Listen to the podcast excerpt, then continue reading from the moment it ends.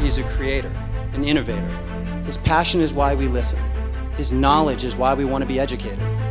He really has spent his life focusing on people that make excuses. With a man who has turned around over 800 bars throughout the world. Bar Rescue's John Taffer. If you do tomorrow what you did today, you will get tomorrow what you got today.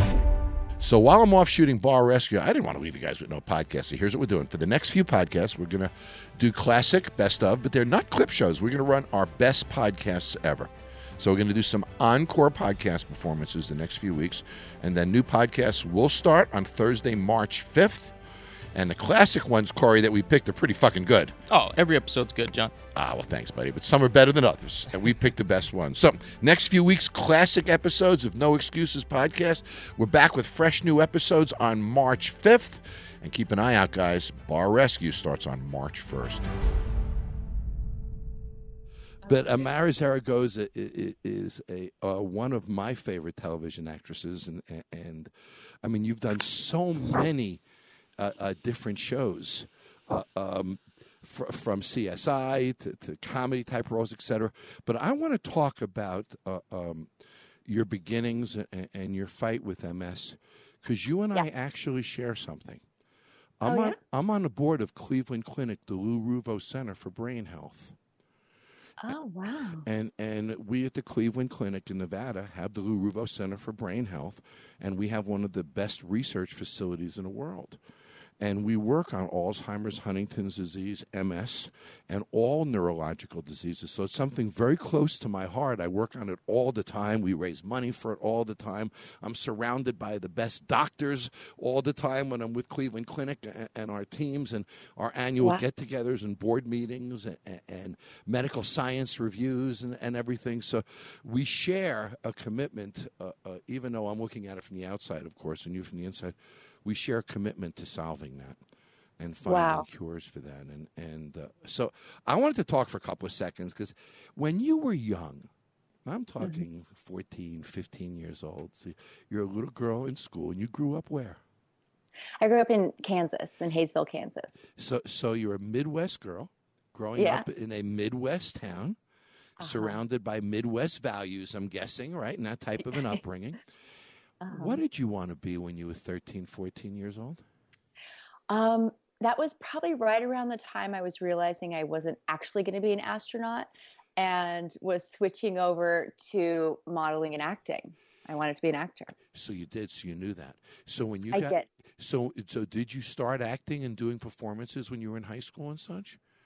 Yeah, I was in the kindergarten. I was the lead in the kindergarten play. I was always doing it all the time. And my mom wanted to be a singer, so she would drink whiskey and sing Patsy Cline all the time, and I'd be doing that with her. So it was always kind of something that was in the background.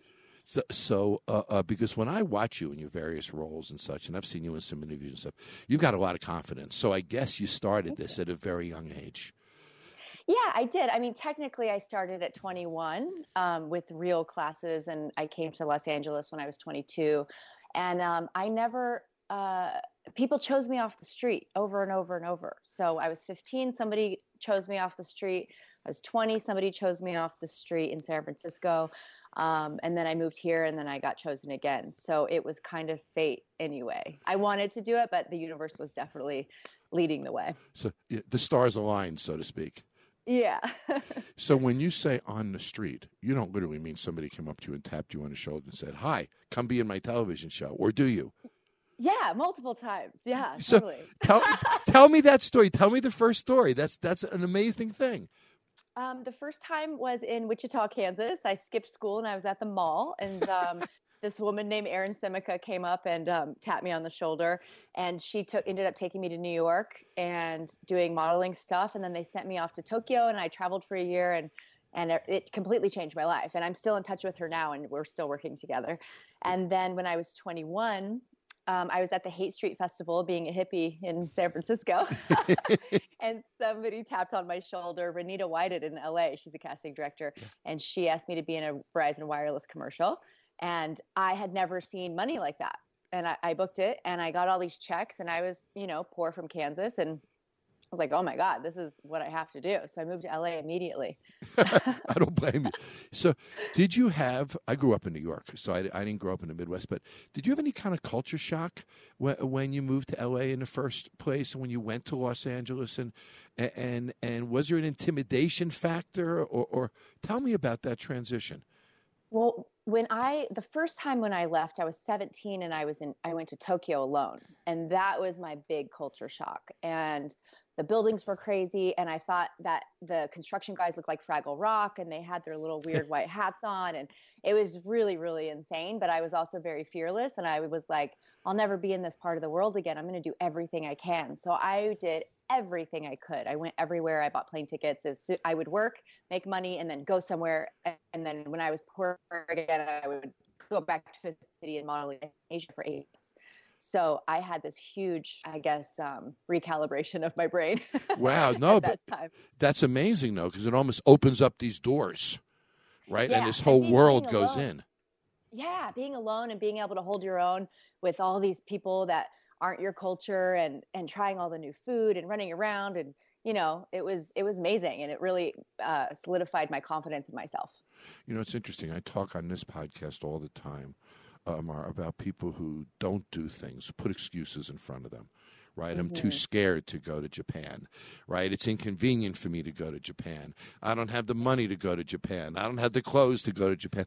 You could have come up with a list of 20 reasons why you shouldn't have gone. Yeah.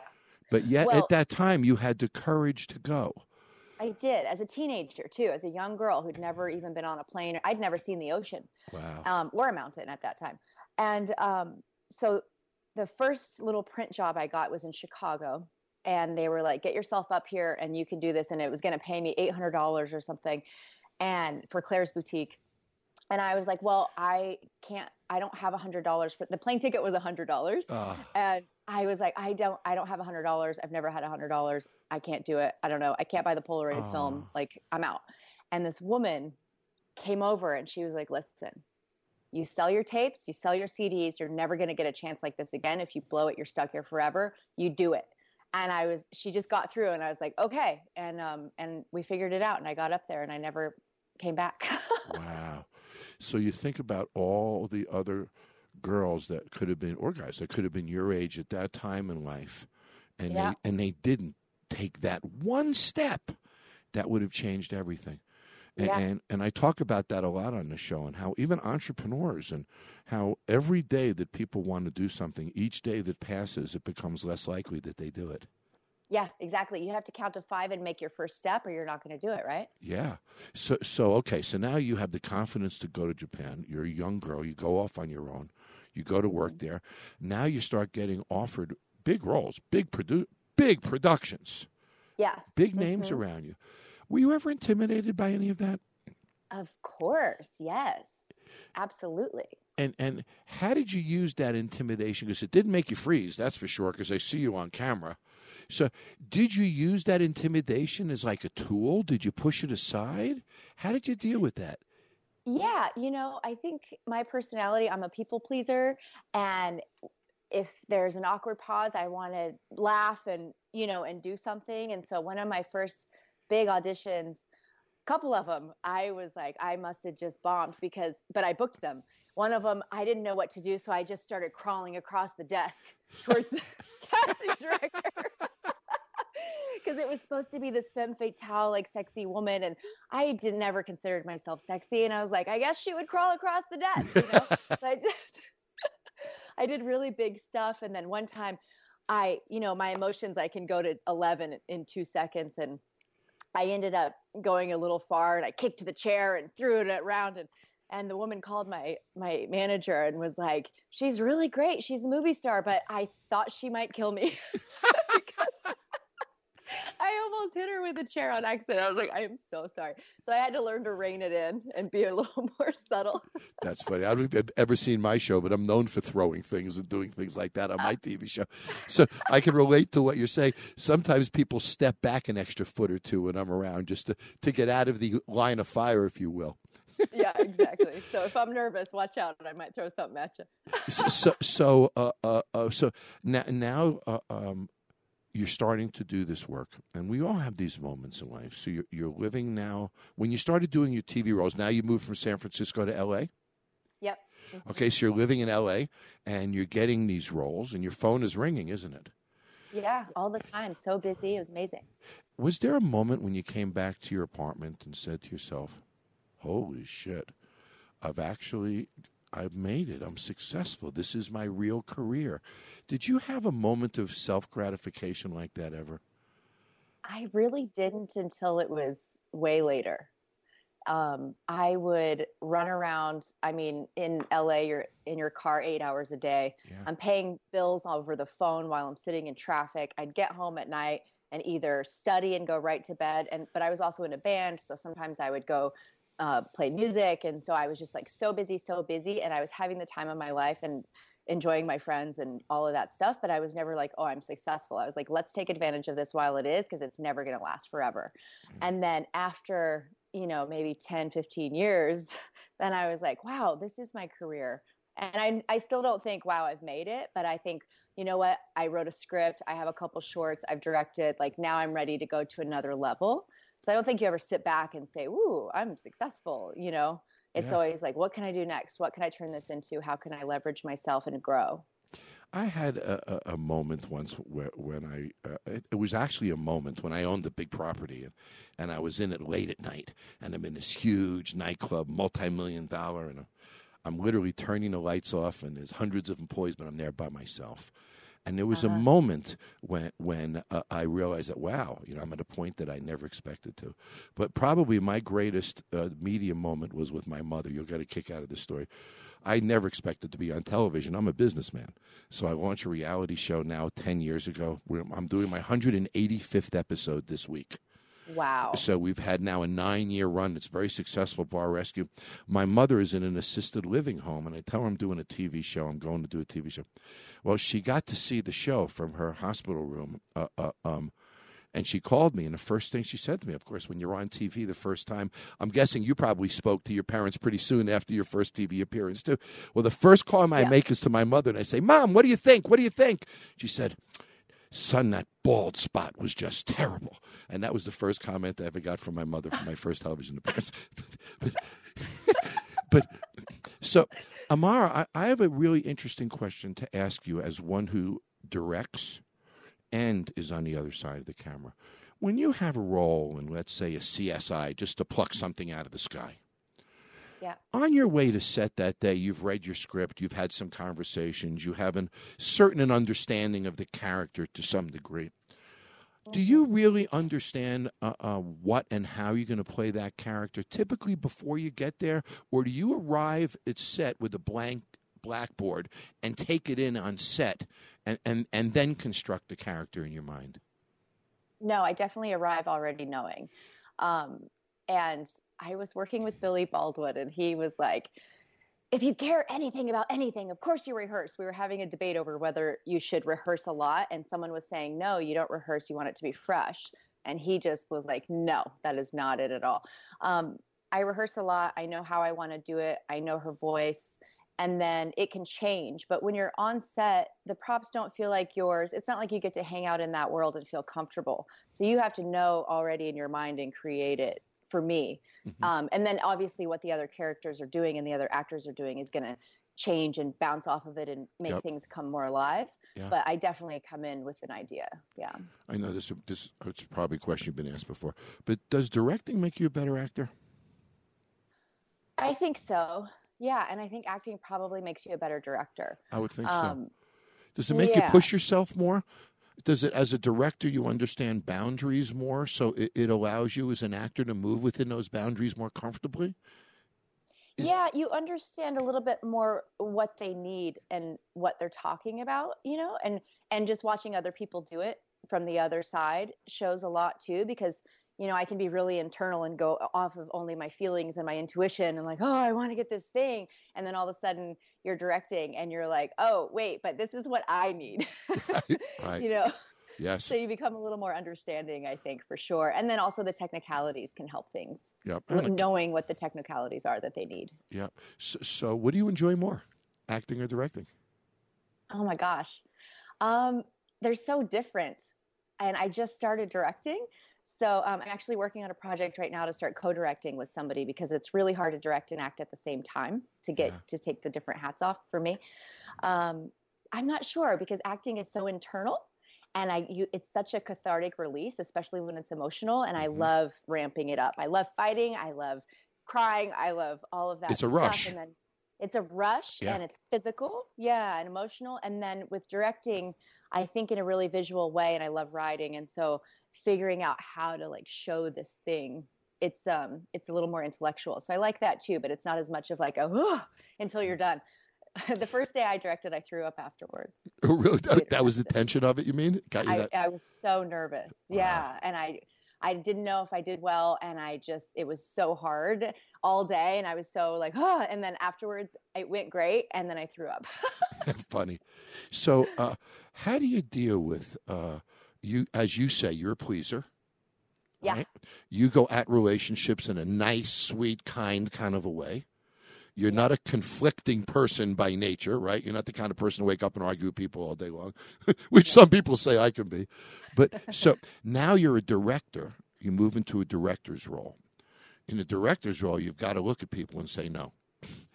You've got to look at people and say, no, that's not what I want. You have to say, no, that's not good enough, or that's not deep enough, or pull more out, or et cetera. Yeah, is that again, only better. Yes. So now you went from a yes-sayer to, in some cases, a no-sayer. Yeah, or that's a great idea. Let's try it that way, and let's try it this way, and maybe we can, maybe we can see both sides or see it later. So do you avoid conflict by nature? I can't avoid conflict. Maybe that's why I do so well at that kind of acting, because it must be in there. Yeah. And it gets really good whenever I'm in that space. You got intense. Yeah, I can get really intense. And it's really hard to push me there in real life. Yeah. But once people do, they're like, whoa. I don't know. So, okay. So now 2015 rolls along. Okay. And this is an amazingly wonderful story of a young girl, right, from high school who has her dreams to be a model and an actress, and son of a gun, it happens. And you get to travel around the world, and you get to work on the best television shows and some of the greatest films, and with some of the greatest directors and producers and talent. Yeah. And all these wonderful dreams come true. And then in 2015, what happens? Yes, I got diagnosed with MS, with multiple sclerosis. And my sister has it also. So when I started feeling things, I kind of knew in the back of my mind that it was there. And then the one symptom that I have that only people with MS have is Lermite sign, the barbershop thing. When I look down, there's lesions on my spine, so it'll shock me. And that happened. And so I called a neurologist and was just like, hey, I have MS. I'm going to come in, do a spinal tap. Like I already knew what was going to happen. Yeah. But it was very, very hard, very intense, very scary. Did you have a fear of it beforehand, knowing that it was in the family? No, because it's not common that brothers and sisters have it, that siblings have it. So, sorry, there's a truck beeping. So it hit you out of left field. You had no idea that this was coming. No, I definitely had no idea. I never thought anything like that. And I'm living by myself in LA. I don't have family out here. Not so much support. I don't know if I'm going to be able to work. I don't know if anyone's going to hire me. My doctor told me to never tell anyone. And that's what made me decide to do my horse ride across the country, because the doctor said, look, you're going to be in a wheelchair in 10 years. You should do something that you really want to do, and don't tell anybody that you have it, because they'll treat you different and you'll never work again. So tell everybody the story of the horse ride, because it's a wonderful story. So I had been riding horses. I booked a film and I needed to ride bareback. So I've been riding horses. That's the precursor. So I've been riding horses every day for like a year, bareback, just running. And we were talking about the fantasy of riding a horse across the country already. And then I got diagnosed, and it's like, well, what do I want to do? How do I want to make sure that I have some memory to look back on if I'm in a wheelchair? And I was like, well, I guess I'm going to ride a horse across the country. And everyone's like, you're insane. I was like, it's not that hard if you just focus on the next 20 miles. You find water, you find somewhere to sleep, and you just do it. I'll just be a vagabond. I don't care.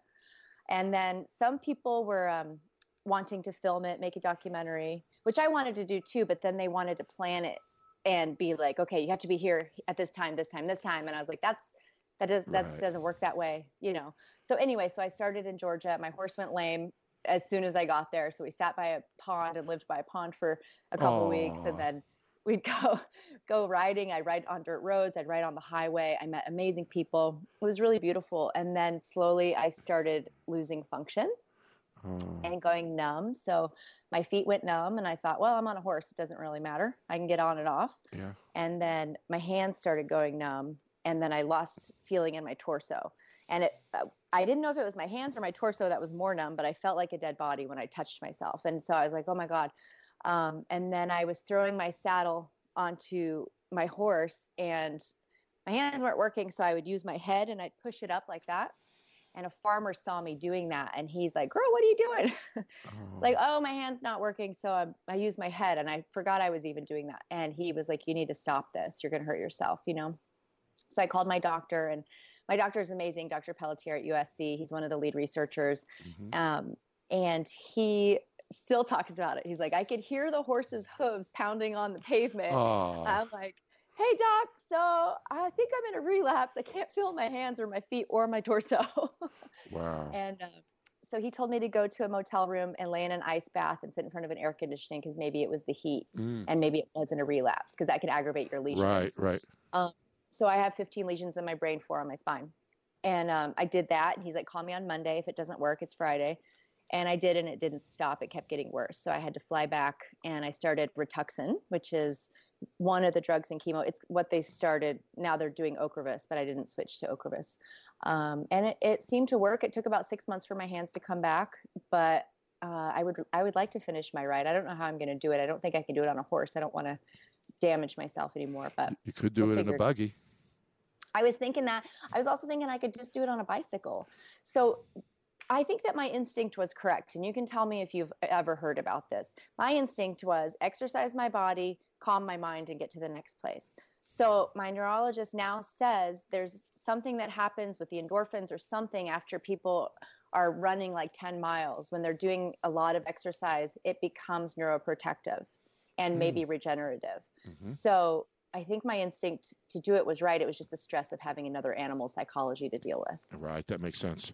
But it's still an experience that I'm guessing you'd still want to have. I mean, how do you, if you can do something like that, how do you not? To think of all the stops, all the people, the messaging that you can send. Also that you said something really powerful before. Your doctor told you not to tell anyone. Yeah. So I told everyone. So was that instantaneous, or did you think about that for a couple of days? I thought about it for a few days, and then I started making my website and being like, no, I'm not doing that, because I know that in myself, I can't keep secrets, and I'm not a very good liar. So I did one job after I was diagnosed before I told anyone. And that was with Ted Danson. And he was sitting there and he was joking around all the time. And I was trying to hang in with the jokes, but I was so like, oh my God, I have this thing and I can't tell anyone. And then I just started telling everybody, because I thought that the stress of hiding something would be worse for me than not working or whatever. It's like, I can't hold this secret in. And it made your workflow better, I'm guessing, once you got it out, too, because that's a powerful environment to work in, holding something like that that's so life-changing inside. Yeah, exactly. How are you feeling now? I feel great right now. Because you look terrific, by the way. You do. You look terrific. So I was guessing you were going to say you're doing great. I am. I'm doing really well. I'm working. I just came off of Strange Angel. And I also feel really healthy. I just got back from the Amazon literally 2 days ago, visiting tribes, going down the river and all that stuff, which I didn't know about the fire when I was there. And then I got back and got reception and was like, oh, my God. But I was in Peru. So. And then I'm on Rituxan still, and I've been on it for 3 years, and it's doing great. I have to do it in actually 2 weeks. I do my infusion. I'm tired for a little while afterwards, but now we're working on it. So we're cutting my dose of steroids in half, because I think that's what harms me more than the Rituxan is the steroid infusion. So we're going to try that and lessen some of the drugs. And I think everything's going to be good. I'm not panicking. So I'm looking at it from a director's standpoint, right? Like, what drugs can we lessen? How can we, work with this? And so I don't feel sick afterwards. So it's working. There's a lesson in this for anybody who suffers any kind of an illness. I always say two things. One, medicine doesn't have to be local. If something is wrong with you, go to the best, not the one down the street necessarily. And that's a real perception that I'm trying to change, you know, in the whole medical world, is people think that their medical sciences are limited to their neighborhood or their community. But when we have a medical challenge, find the best. Medical care doesn't have to be local. It needs to be the best. You know, and that's what I think is really important. And I think the other important lesson that I hear from your story is your ability to manage it and be involved in it. You're not letting it happen to you. You're managing its effect upon you. And that's really powerful. And a lot of people who have medical challenges like this allow others to manage them instead of themselves. But you're not allowing that to happen, are you? No, no. And I've been on a couple different drugs, and you know, even when they wanted to switch me to Ocrevus, I read the clinical trials. Some people were getting breast cancer. I think it's a little bit too new. And they were really pushing for me to switch, and I just made the decision not to. And then this isn't working for me. It's making me feel weird. But I always read the clinical trials. I do a lot of research. I read a lot of blogs. There's one guy, Wheelchair Kamikaze, and he posts so much really great information. His is way more extreme than mine, but he knows everything about all the drugs and also alternative stuff. So I try to do a lot of research and really decide what I want, no matter what kind of pressure is out there, you know. And I thank God there's a big community of information and such out there. Okay, I'm going to switch topics on you for a second. Okay. I'm guessing you're in your apartment or your house. And don't worry, I can't read those Post-its on the wall behind you. So don't worry, I can't read what they say. But I'm noting a couple of things. One, I'm noting the picture of Elizabeth Taylor on your desk. Correct? So that looks like a wall, an Andy Warhol type of. So, are you a big fan of Elizabeth Taylor? Is that a choice piece? Is that a coincidence that it happens to be there? I had to ask. Yeah, no, that's a coincidence. I'm actually working on a movie with my friend, and so that a lot of that stuff is her stuff, and we're just kind of like vibing and everything. So it's a total coincidence. Okay, so you're a pretty busy girl. You got a busy life, right? Mm-hmm. So I look at the Post-it notes behind you, and I notice, okay, we have orange ones, pink ones, yellow ones, and green ones. So I also notice they're in a very neat rectangle. They're not stuck all over the place. They're extremely organized. It is a very organized structure that you have. Are you very? I'm having fun with you. Are you very organized as a person typically? Yeah, I can be. Yes. Yes. So, I tried to. So for script beats and storylines and stuff like that. Yeah, they get really written out, and they are very clean lines. So you like to storyboard your day, so to speak. Yeah, not every day, but yeah, sometimes. Okay, so is there a difference between the pink ones and the orange ones, or is the color just a coincidence of the pad? No, I think that's more of a coincidence. Okay, so what is the relationship of the top left one to the bottom right? Is one more important than the other? Is there a logic to the way you put them together, or is that just something you want to stare at every day to remind you to keep these things moving? No, it's just stuff to get done. Gotcha. So you're like me, so I'll do that kind of stuff too. But when I stare at it every day, it just constantly prompts me to move it along. Yeah, but get it done. And really, really satisfying to mark it off or take it down. That's like the best. Sometimes I'll write stuff that I know is really easy or I've gotten it done so that I can check it off because it makes me feel like I have progress. So you don't only do to-do lists, you do done lists. I do done lists. I totally do done lists. Like towards the end of the day, I'll be like, okay, I did this and this and this and this, and then I'll write it down and cross it off. It's a little crazy. You know, that's actually a pretty neat idea, though, motivationally. So if I had a list of 10 things to do on the left side of my page, let's say, and now I finish one, I move it to the right side of the page, that done list makes me feel pretty good, doesn't it? Yeah. Yeah, it makes you feel really good, and then it gets you motivated to do your next to-do list because you've crossed those off and you make room. It's fun. It is sort of fun. So it's like moving the puzzle pieces around. Are you always this happy? Kind of, yeah. Not on infusion days, but because you're glowing, you are, Amara, and it's interesting. You're, and I don't want to make you blush, but when I'm very hot. So. when I talk to you now and see you as you really are. You know, and smiling, and we get to look in each other's eyes, albeit through screens. Boy, your characters you play are nothing like you. I know. No, I've never gotten to really play something like myself, and I really want to. But I think that would be fun. It just shows what a great actress you are, honestly. And, you know, there's so many actresses, and I would never mention a name, who play themselves in every movie. And son of a gun, they get 30 movies out of it. God bless them. You know, it's terrific. Yeah, but, I'd love to do that. But every time I see you, you're completely different. And you have this depth at what you do. And I think it comes back to one thing. And I know this is sort of an actor's cliche, but I'm going to say it. Courage. When you were that little girl, you had this courage to put yourself out there. The courage to go to Japan, the courage to go to San Francisco, the courage to go to L.A., the courage to walk in front of that camera, the courage to approach MS like you have, right, in a life-changing situation, the courage to get on that horse. Yeah. And there's one thing that in the time that I've known you today that I know, you will get on that freaking horse again. Of course. Because that's who you are. Thank you. Because that's who you are. You will always get on that proverbial horse. Amara, this has been a wonderful talk. What are you working on now? Well, Strange Angel. That you can talk about. As you know, Strange Angel. Yep. And then I'm working on building my script right now and getting it produced. We're getting funding. We have half the funding. And it's a really great story. It's my parents in the 70s, and I'm going to play my mom.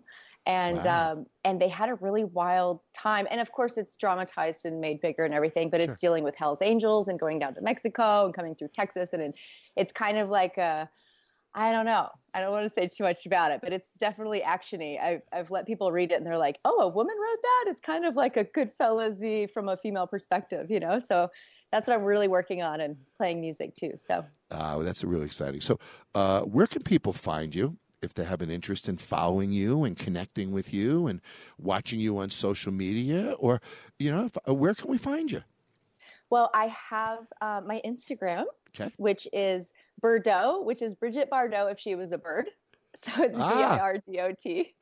B-I-R-G-O-T. Okay. Uh-huh. So Bardot. And I think that's kind of it. And I started a necklace line, and it's called Alma Magic, and they're sigils.